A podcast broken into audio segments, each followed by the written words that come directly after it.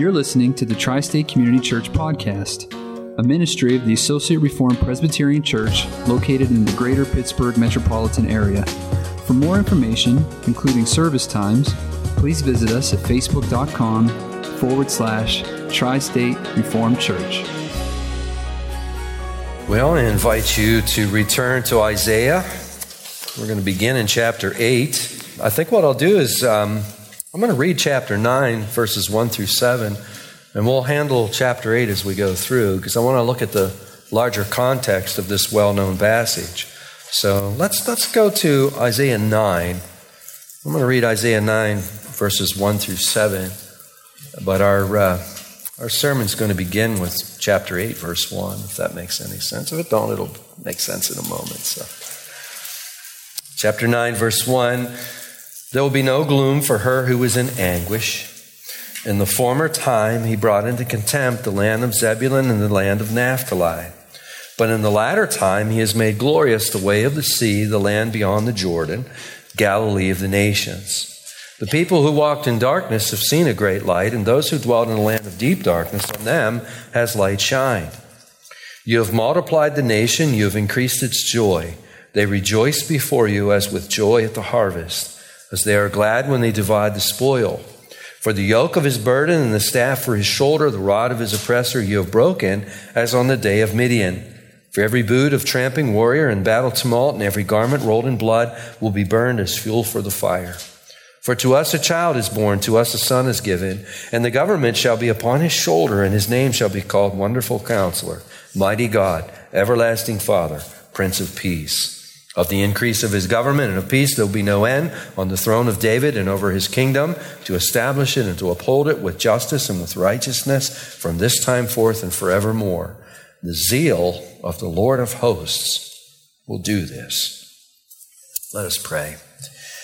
Heavenly Father, we so thank you, Lord, for this text, and it's a pretty well known text.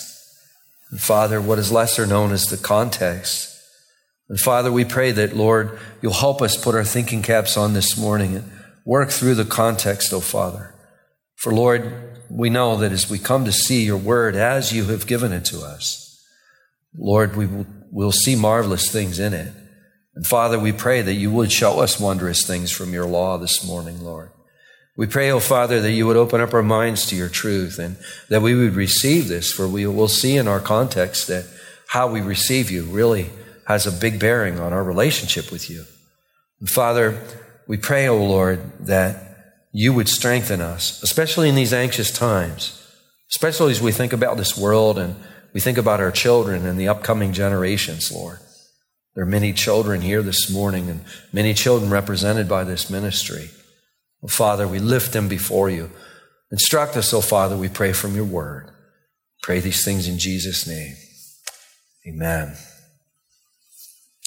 Now, if we look back to chapter 8 and verse 1, notice the word then. Uh, what we have here is Isaiah now speaking uh, again. He is, you know, in, uh, last week we saw uh, Isaiah comes to Ahaz, King Ahaz, if you will, who's a wicked king. Um, and he comes and um, has a uh, message to bring to Ahaz. When we come to chapter 8, we see now that Isaiah is coming to the people of Judah. And notice what he does. Uh, in verse in chapter 8 verse 1 the lord said to me that is isaiah take a large tablet and write on it in common characters belonging to Maher-shalal-hash-baz now this large tablet you know in this day it wasn't like he could go down to staples and get one of those you know, one of those big tablets, you know, uh, that uh, a, lot of kids like to play with. I know um, uh, Kylie really likes those things, you know. Um, they couldn't quite go down there, so this is this tablet is probably a piece of polished metal, or it's perhaps a, a polished stone. But to put it into contemporary terms, what Isaiah is making is a billboard. You know, if we can imagine this as a billboard. And what's he putting on the billboard? Belonging to Meher Hashbaz. Now, that's a mouthful we can barely pronounce. What in the world is the significance of that? Or what does that mean? Now, if you have an ESV open, and I would suspect that a lot of our translations would have a footnote right after Hashbaz. I think the NIV does. Uh, and if you go down into the margin, it'll say that Maher Hashbaz means the spoil speeds, the prey hastens. Now, some might be scratching their head equally. Well, that was supposed to make this clear, right? nice and clear. Um, one of the problems is we're removed by uh, hundreds and hundreds and hundreds of years from this. And, you know, there is a, a cultural barrier, there's a time barrier, there's a, a, language barrier, there's a number of things that we have to uh, get across. But I think a couple of things here will make this a little bit easier. If you look in the margin and you see the spoil speeds, comma, the prey hastens. Okay, what does that mean? Well, let's, let's start with what's easy. Speed, hasten. Pretty easy words, right? That means it's going to happen. Whatever is going to happen, it's going to happen fast, right? Spoil, prey. What is, what is spoil? Spoil is like when an army goes and conquers a, a, a nation. You know, in ancient times, what did they do? Well, they went through all the goodies and they carried the goodies away. Well, the goodies was the spoil.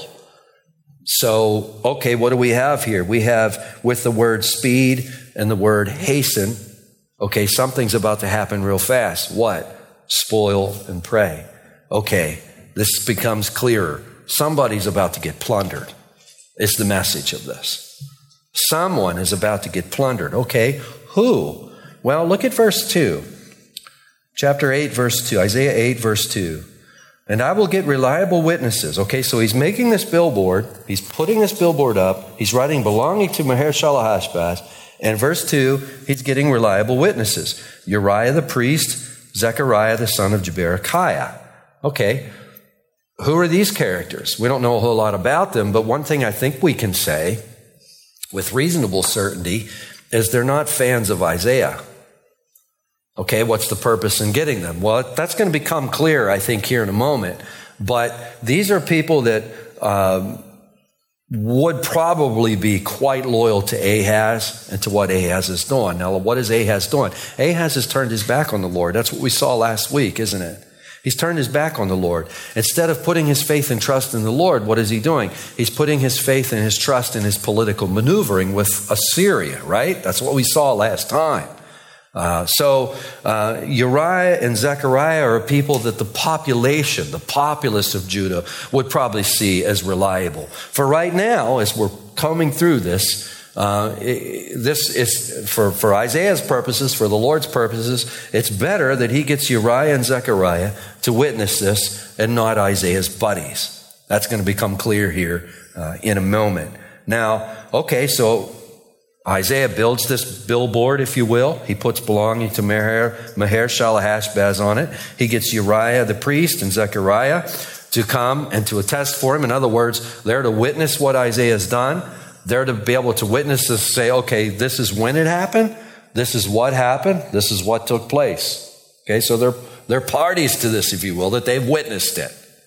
Now, in verse 3, Isaiah says, And I went to the prophetess and she conceived and bore a son. Okay, prophetess. Who is the prophetess? It was Isaiah's wife. So Isaiah and his wife, they have a child. Um, and uh, we're told that then the Lord said to Isaiah, Call this child's name Maher-shalal-hash-baz. Now, here we have yet another child, don't we? I mean, we've had a couple of children whose names we've seen have been significant.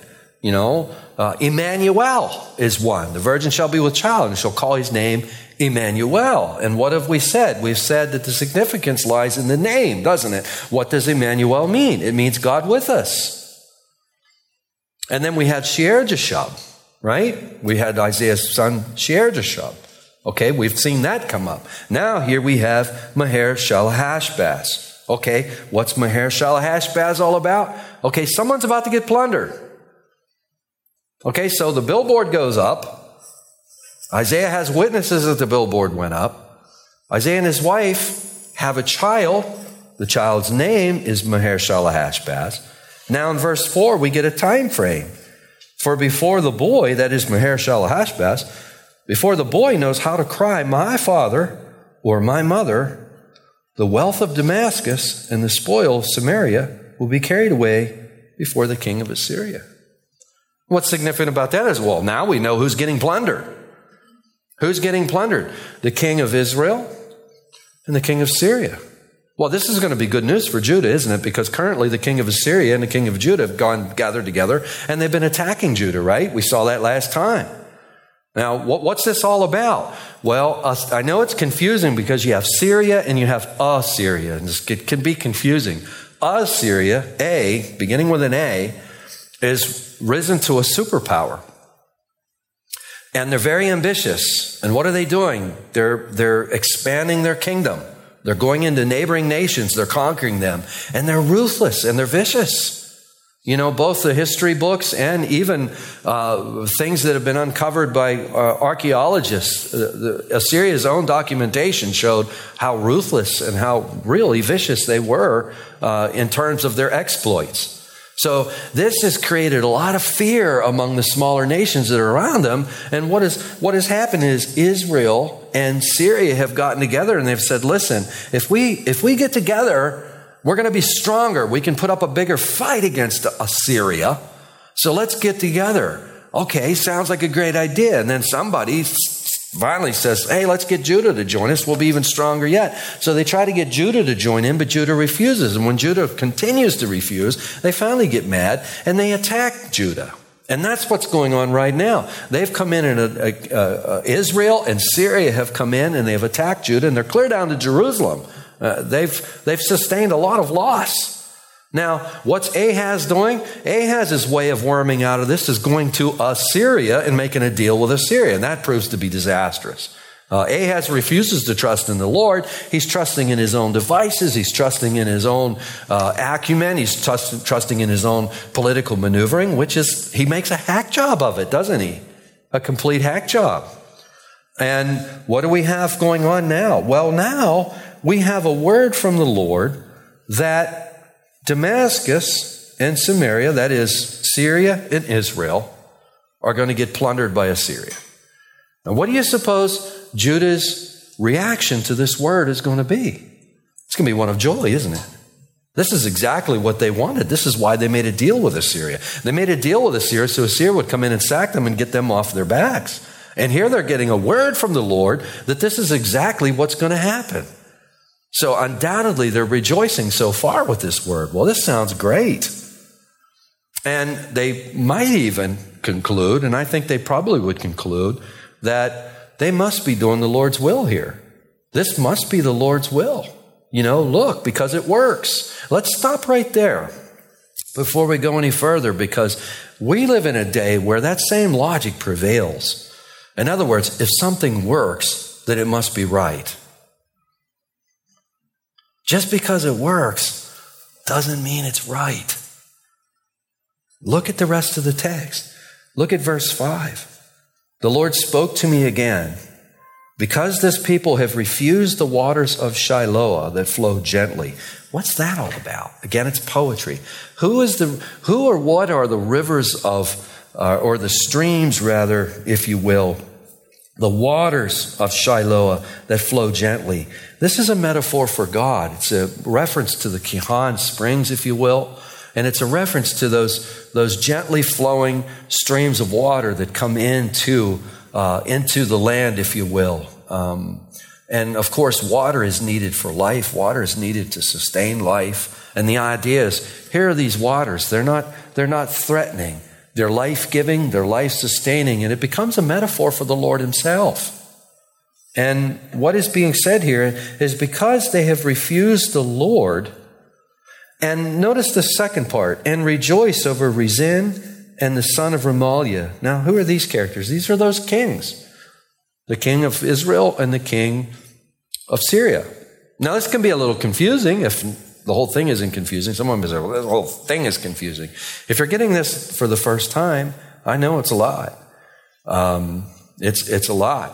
Um, but w- one thing that, as, as we think this through and we ask ourselves, okay, who is this people? Who exactly is this people? In verse 6, because this people have refused the waters of Shiloh. Okay, we'd probably be thinking of Judah because Ahaz and Judah, what have they done? They've refused to put their trust in the Lord, haven't they? But then when we get to this rejoicing over Rezin and the son of Remaliah, that kind of sounds like Israel. Because it's Israel and Syria that are in cahoots together. Um, and that's how some people interpret this passage. I think a better, I think a better interpretation of this passage is remember, how would Judah have responded to the initial prophecy that Isaiah is giving? What is Isaiah saying? He's saying in a very short period of time, someone's getting plundered. Okay, who? Assyria and Israel, those two that are attacking you. They're going to get plundered. Who's going to do the plundering? Assyria. Oh, that's great. That's that's this is what we wanted to have. This is why we went and made the deal with Assyria. Well, this is great. Not so fast. Not so fast. Verse 5. Because you have refused to put your trust in the Lord, and you've refused to trust in him, and because you're rejoicing, I think the rejoicing that's going on is rejoicing because these kings are about to get destroyed. I think that's the rejoicing that's going on. And if that is the case, let's think this through for a moment. Judah's re- Judah is rejoicing because Israel is about to get destroyed. Now, I, granted they're at war right now, but they're kinsmen. You know, it'd be like, imagine being so estranged in your family that you're rejoicing because part of your family's about to get annihilated. That seems to be the case here. We think of how hard, how hardened everyone has become. That seems to be the case here. Notice verse 7. It starts with a therefore. Therefore.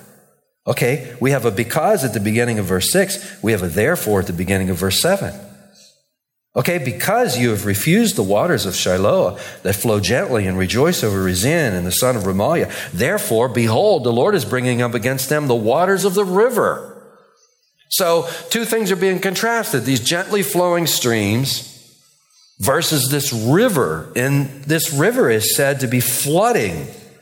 This river, it's the king of Assyria and it's flooding. We're told it will rise over all its channels and go over all its banks. It'll sweep on into Judah. It will overflow and pass on, reaching even to the neck, and its outspread rings will fill the breadth of your land. What's this all about? There's no more, there's probably no more laughing going on right now. What is this all about?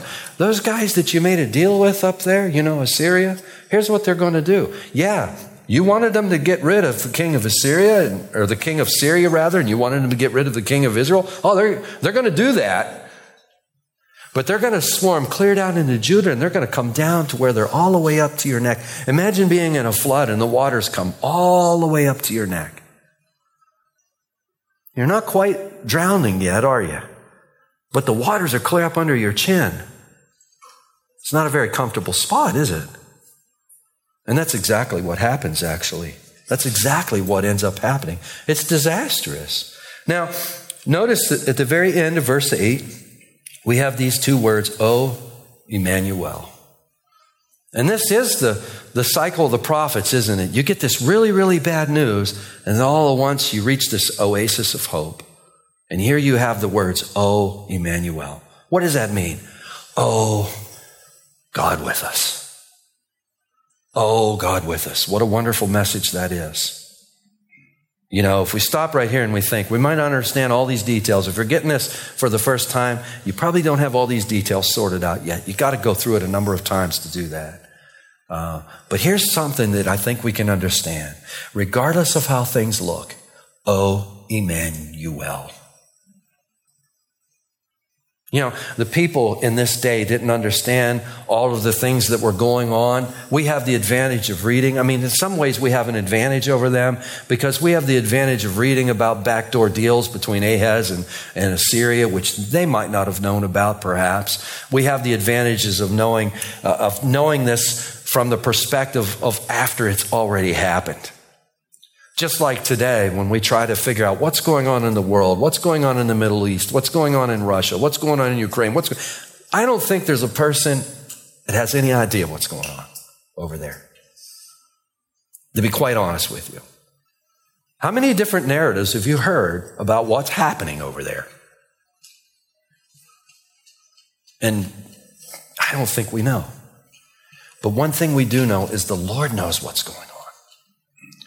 And I think what's comforting to us is this Oh, Emmanuel. Notice what's said in verses 9 to 10, because this takes us back to something we were looking at last week. Be broken, you peoples, and be shattered. Give ear, all you far countries. Strap on your armor and be shattered. Strap on your armor. Notice the redundancy there. Strap on your armor and be shattered. Strap on your armor and be shattered. Take counsel together, but it will come to nothing. Speak a word, but it will not stand. And then we have Emmanuel again. Only this time it's translated for us for God is with us. In the original, we have Emmanuel at the beginning, we have Emmanuel at the end. We have God with us at the beginning, we have God with us at the end. Now, what's in between?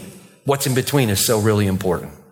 You remember last week when I said, okay, the king of Syria, the king of Israel are furious with Judah, and what have they said they're going to do? They said they're going to come into Judah, they're going to kill Ahaz, and they're going to set up their own king.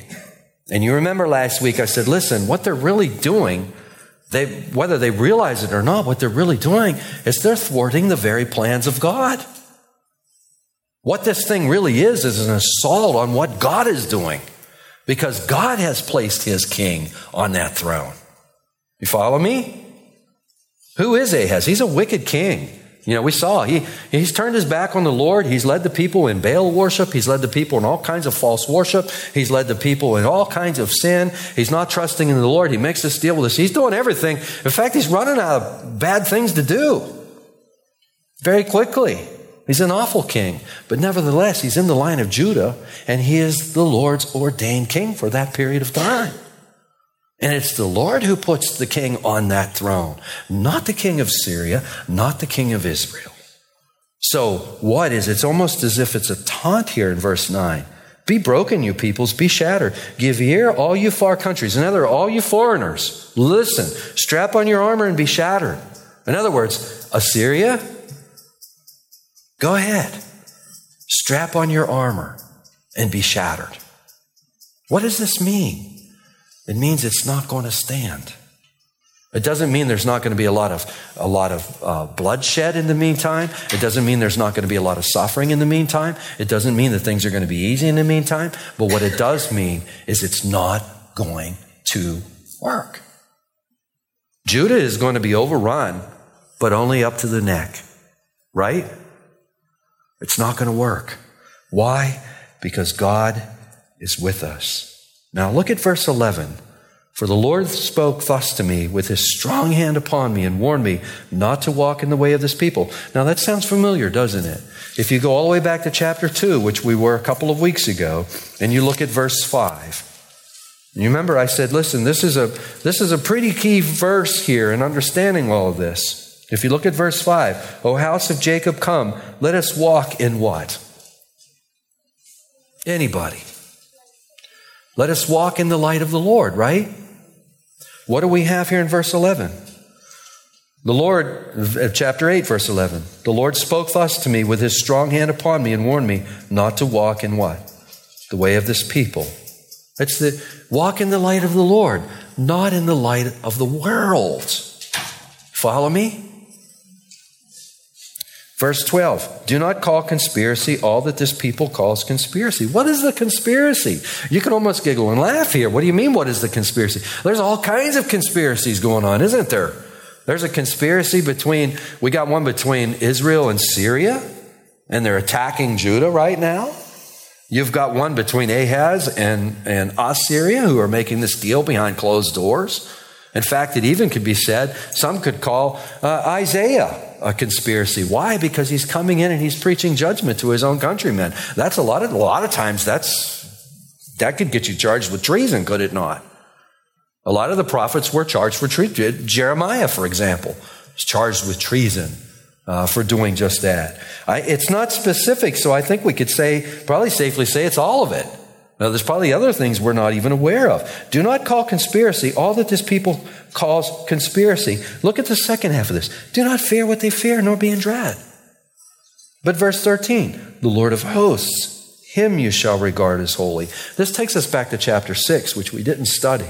But some of you are familiar with chapter 6. now. that's where Isaiah sees the vision of, of the New Testament tells us it's a vision of Christ, isn't it? I saw the Lord seated upon his throne and then you have those, those uh, mighty angels that are proclaiming, Holy, holy, holy is the Lord God Almighty. That's taking us back to him. Who are we to fear? We're not to fear all these men, we're to fear the Lord. Verse 13, second half. Let him be your fear, let him be your dread. Verse 14, and he will become a sanctuary and a stone of offense and a rock of stumbling to both houses of Israel, a trap and a snare to the inhabitants of Jerusalem, and many shall stumble on it. They shall fall and be broken. They shall be snared and taken. What does all that mean? Some of you will recognize it because that language is brought into the New Testament and scattered into a couple of places, isn't it? Peter brings this language into his letters, if you will. What is this all about? Look at it again. Verse 14, he will become a sanctuary. What's a sanctuary? Well, what it's saying is for those who receive him, for those who receive him in faith, he's going to be he's going to become a source of counsel and consolation. For those who receive him, he's going to become a source of strength. For those who receive him, he's going to he's going to come, become a source of comfort. And et cetera, and et cetera. He's going to become a refuge. For those who receive him, God will be all these things to them, if you will. But what about those who reject him? Uh, be, he'll become a stone of offense and a rock of stumbling to both houses. Verse 15 Many shall stumble upon it. They shall fall and be broken. They shall be snared and taken away. We're going to see this come up a little bit more at the very end of this chapter, so let's save it for then. Look at verse 16. Bind up the testimony, seal the teaching among my disciples. What does that mean? Well, it could be taken literally, where Isaiah is writing this stuff on a scroll and he's to roll a scroll up and put a seal on it so no one can tamper with it. But I, I think, I think, and it, that, that could be in view here, but I think what's more so in view here is Isaiah is to teach these things to his disciples. You know, why are we doing what we do right now? We're opening up the Bible, we're struggling to understand it. If this is your first time through this, you might be scratching your head a lot, but it has to be done. We're not going to get the comfort from it unless we do the work of trying to ascertain what it says and make an application of it, right? And when it's new, it's a struggle, isn't it? So binding up the testimony, seal the teaching, that's what we're doing right now. We're applying God's promises and God's truth to our hearts afresh. Why do we need to do that? Because it's rough out there, isn't it? And it's a long week between Sundays.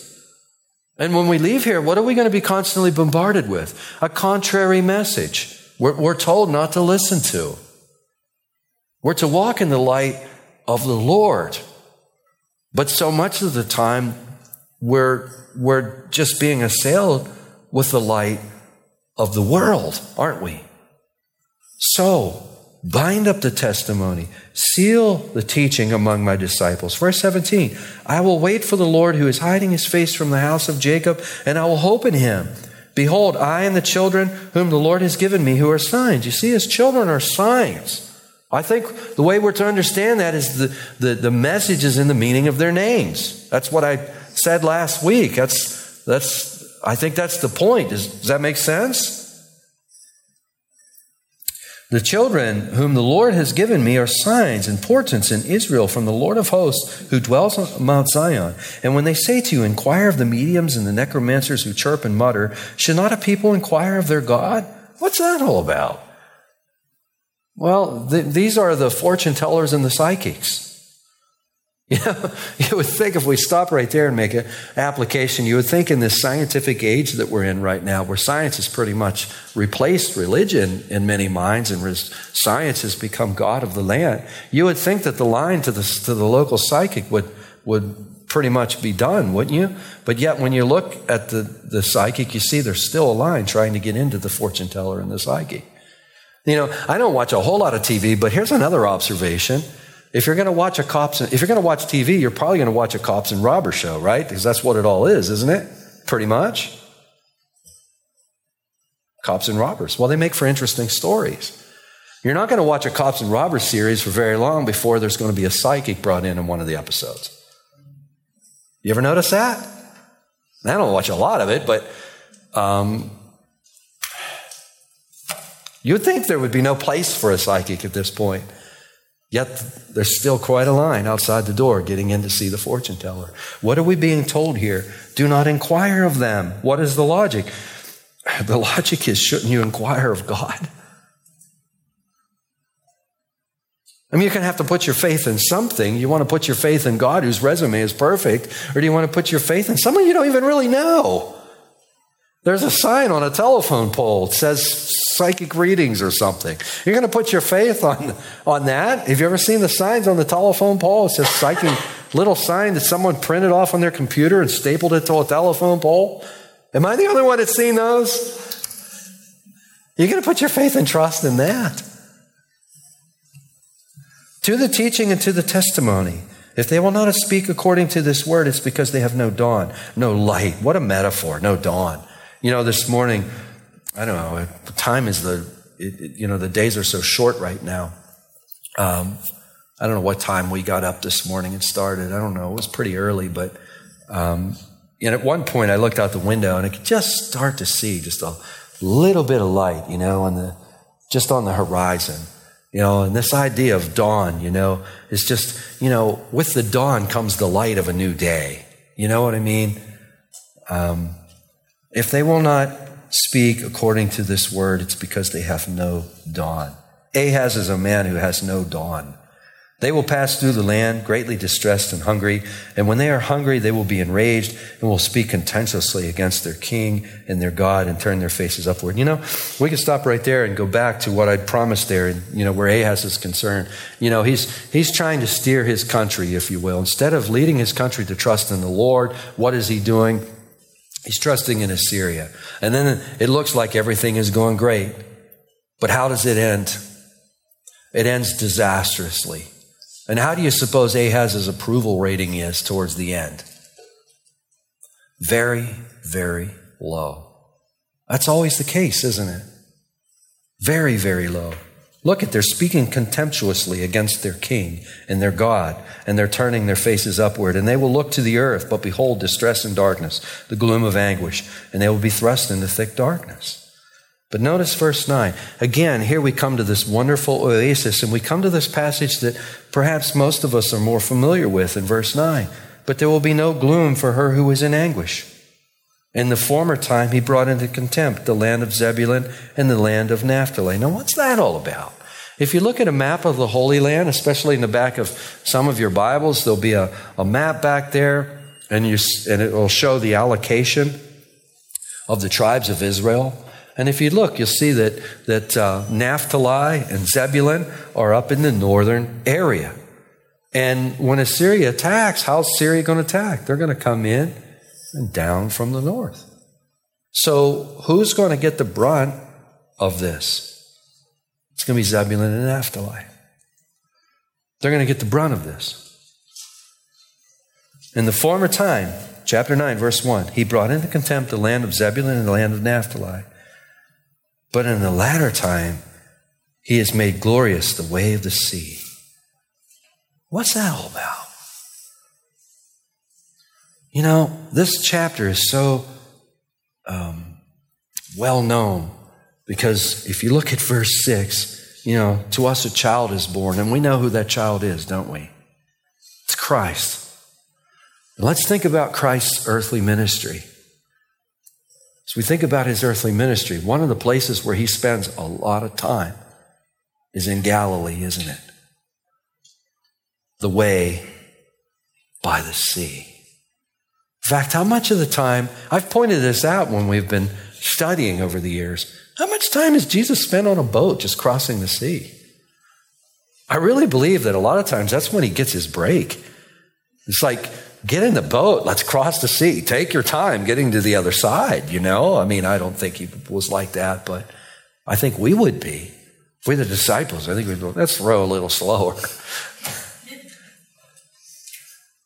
My point is, and you look at this text, in the former time, he had brought into contempt the land of Zebulun. Yeah, Assyria came in and sacked it. In fact, Israel is off the political map in 722 BC. They're completely destroyed, carried away by Assyria.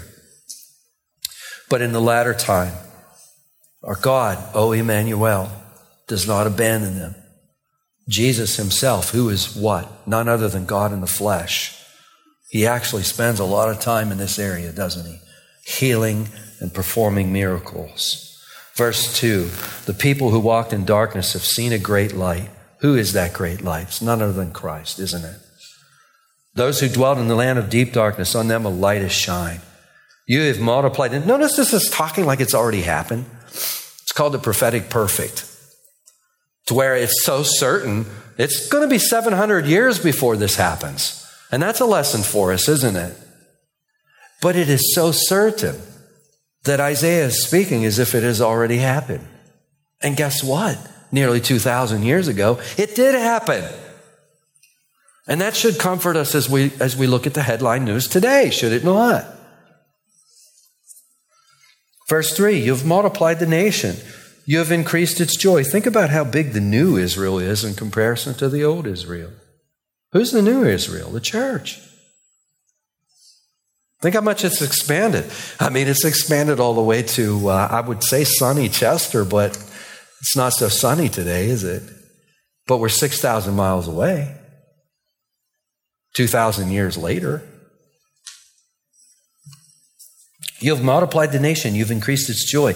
They rejoice before you as with joy at the harvest. They are glad when they divide the spoil. Here's this, this idea of joy, if you will. Verse 4 For the yoke of his burden and the staff for his shoulder, the rod of his oppressor, you have broken as on the day of Midian. This is speaking of Gideon's, um, you know, his defeat of uh, Midian back in the book of Judges. But what verse 4 really about is, is deliverance from oppression. And verse 5, what it's about is deliverance from war. For every boot of the tramping warrior in battle tumult and every garment rolled in blood will be burned as fuel for the fire. Verse 6, for to us a child is born, to us a son is given.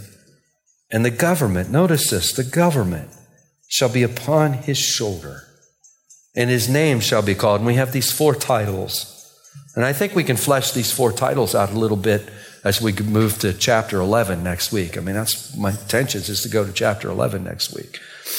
But here we have wonderful counselor, mighty God, everlasting Father, Prince of Peace. Now, this counselor, wonderful, the word wonderful there is could be translated miraculous. Miraculous counselor. In other words, the counsel and the wisdom that will come from this child, the counsel and the wisdom will be none other than God's wisdom himself. Why? It's because it will be Almighty God, God in the flesh. And, you know, once in a while people will ask about this verse. Have you ever wondered about, I mean, here Jesus is referred to as everlasting Father. Is that ever, has anybody ever tripped on that? Everybody said, what's, how can Jesus be referred to as everlasting Father? Has anybody ever wondered about that? I've had people ask me about that before. Um, in fact, the first time I think I was ever asked about that was when I was going out to the out to the um, Columbiana County Jail and doing the ministry out there. One of the inmates out there came and said, "You know, I got a question. You know, this text here, verse six, is speaking about Jesus." And I'm like, "Yeah, you know." Uh, they had studied it quite a bit, you know. I said, "Yeah, that's speaking about Jesus." And then they said, "Well, is Jesus the Father?" Is Jesus the Father? No, Jesus is not the Father. Jesus is God. We have Father, Son, and Holy Spirit, three distinct personalities, one God, right? Pretty hard to get your mind around that. In fact, you don't get your mind all the way around that. Um, that's beyond our, that's, that, our elevators don't go that high. But what we need to understand about this text here is it's put, it, context is everything. And what's being promised is a king. Ahaz is one of the worst kings Judah ever had. And what's being promised is the Lord is going to bring the best king that they've ever had and ever will have. Let's keep in mind, Jesus is not only our Savior, but He is also our Lord. He is a king. You know, our, much of our current culture forgets that, if you will. He is a king. Now, kings uh, oftentimes would be referred to as fathers if they were good kings. And the fatherly part of it referred to their tenderness. Were they tender in caring for their subjects, or did they just simply exploit them for their own personal gain? And what we have here is we have Jesus being called a mighty counselor, a miraculous counselor. He's being called mighty God. Now, in the midst of all this judgment and stuff, that could be terrifying if it weren't for this third title, Everlasting Father.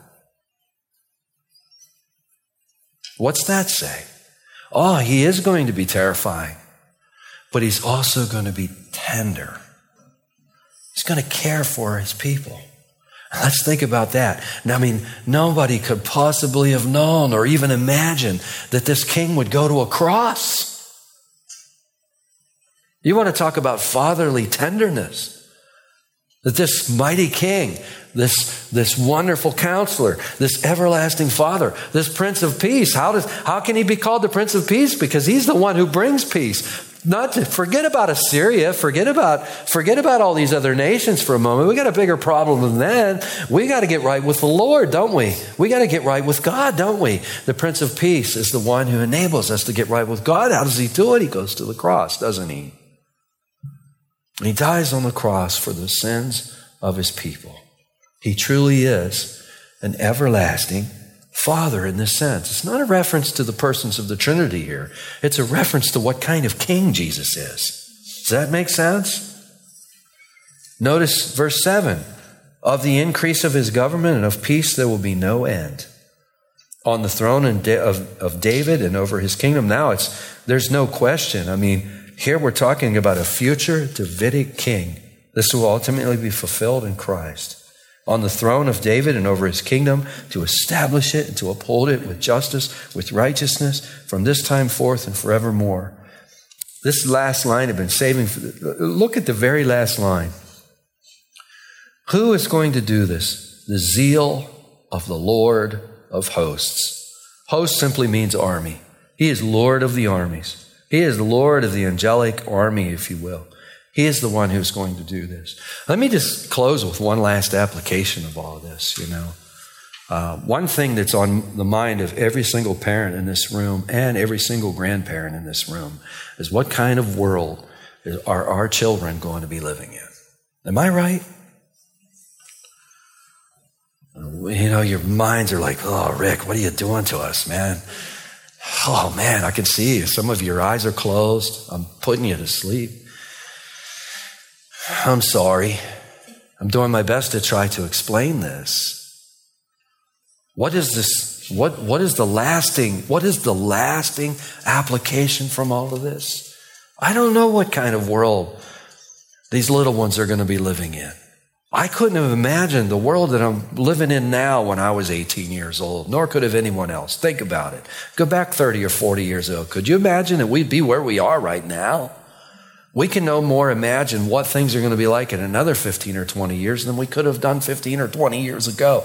I don't know the answer to that. I can't answer that. But here's what I can say the same God that has managed to get us through all of this will get them through all of this. Two words. O Emmanuel.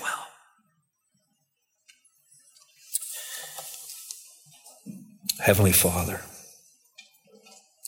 These two words bring tears to our eyes. As we think of the joy that we don't have to figure all this out. It's not up to our political astuteness as we see, but it's up to you, Lord. You're the one who watches over us. You're the one who cares for us. You're the one who has made these promises. You're the one who applies these promises. You're the one who has accomplished these promises. You've accomplished this salvation. And Father, as we think about what, what will this world look like in 15 or 20 years, there isn't any of us could even begin to guess. People try to guess around New Year's. People will be trying to guess. And these are fun things to do. And we do this year in and year out. And we've been doing it long enough, we can go back and listen to some of the things that have been guessed years past. And some of them are nutty, some of them are close. But Father, at the end of the day, we do not know what the future holds. But Lord, we know these two words, Oh, Emmanuel. You're with us. And you have proved your love for your people by coming in the person of Jesus Christ, which we celebrate. We celebrate that this morning that you stepped into time, space, and history and the person of Jesus Christ. And you did so to go to a cross, to die, to be everlasting Father to your people, to be a Prince of Peace. Oh, Father, we thank you and we praise you, Lord. As we think about what kind of world our children are going to dwell in, it's, it's going to be a world that you're going to be just as sovereign over as you are at the moment. And Father, we're thankful for that. And Father, we praise you for that. In Jesus' name, amen.